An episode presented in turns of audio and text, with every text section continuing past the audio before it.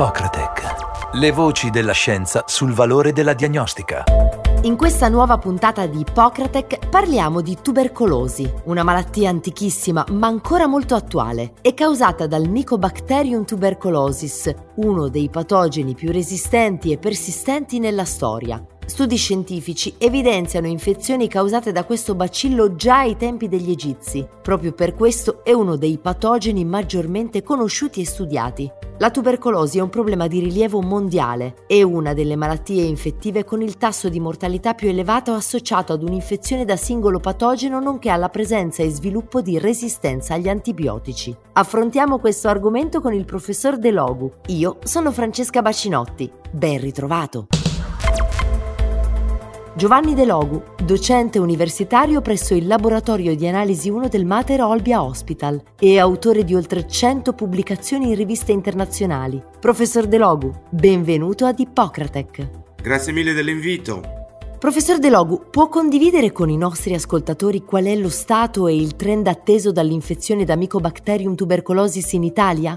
Sì, l'Italia si colloca tra i paesi cosiddetti con bassa endemia di malattia tubercolare, come avviene in tante altre parti dell'Europa e del mondo occidentale, intorno ai 6-7 casi di malattia attiva ogni 100.000 abitanti. Va detto però che la globalizzazione, le migrazioni da paesi in cui la tubercolosi è endemica, quindi paesi dell'Africa, paesi dell'Asia, paesi dell'Est Europa, determina anche in Italia una situazione a macchia di leopardo, dove in alcune comunità l'incidenza è molto più alta, 30, 40, 50. Quindi dobbiamo tener conto di questa situazione e evitare che possa verificarsi una trasmissione dell'infezione tubercolare anche tra quelle popolazioni che risultano in questo momento meno colpite. Quindi è una situazione, se vogliamo, certamente migliore a quella che si riscontra in tante altre parti del mondo, ma che merita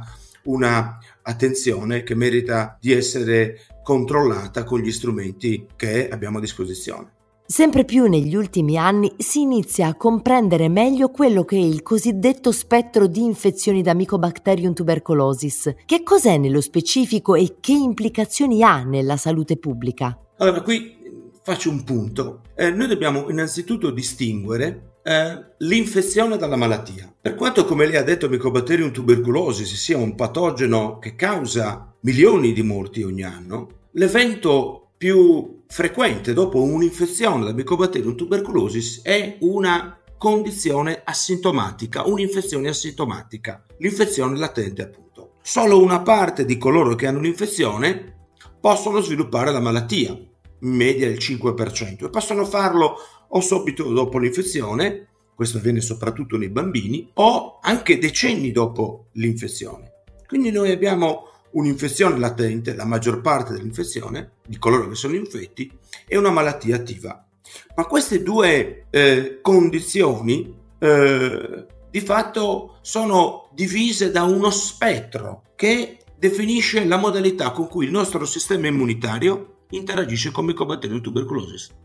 E quindi per spettro cosa intendiamo? Che tra il completo controllo dell'infezione, infezione latente, e la malattia esistono delle condizioni che occupano uno spettro continuo. È molto importante individuare questo spettro, capire in che situazione si trova un determinato individuo, perché se quell'individuo inizia a perdere il controllo dell'infezione, allora il rischio, che evidentemente evolve malattia in tempi più o meno rapidi, è aumentato, e prima riusciamo ad individuare quel soggetto e ad adottare tutte le misure terapeutiche, prima eviteremo di la trasmissione dell'infezione e avremo un controllo migliore. Quindi lo spettro dell'infezione definisce la modalità con cui il micobatterio della tubercolosi interagisce con l'ospite, come l'ospite lo controlla, e per noi è importante collocare nella giusta spettro appunto una determinata situazione che è evidentemente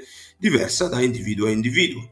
Quindi, professore, è importante identificare le persone con tubercolosi latente e distinguere questa fase dalla malattia della fase attiva. A questo scopo, in Italia si utilizza ancora l'inoculazione intradermica di tubercolina, meglio conosciuta come Mantoux, che è una tecnica che risale ai primi anni del 1900. Ci sono nuove tecnologie diagnostiche per l'identificazione della tubercolosi latente?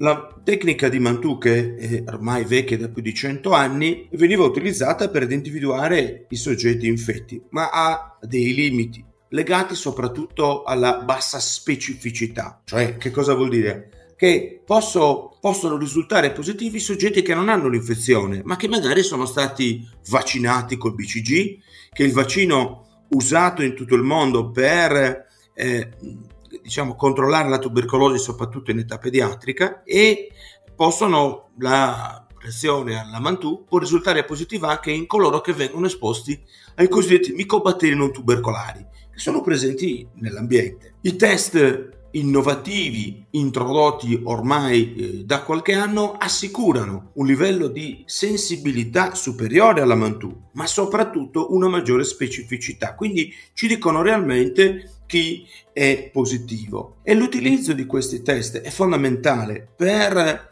individuare i soggetti con infezione. Molto spesso rappresenta questo punto di diagnosi, il punto di partenza per la diagnosi tubercolare. Hai l'infezione?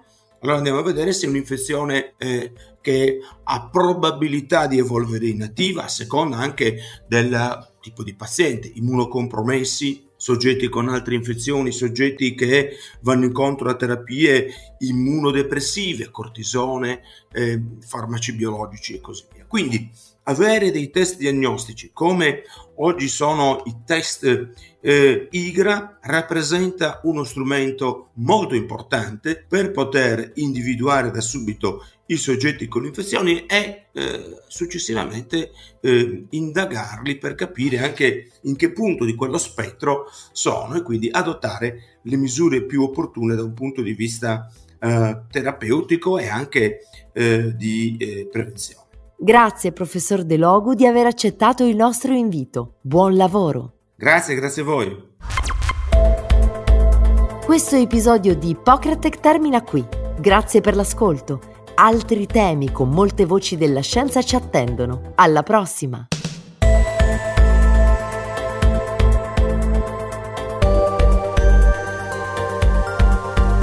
Hippocratech.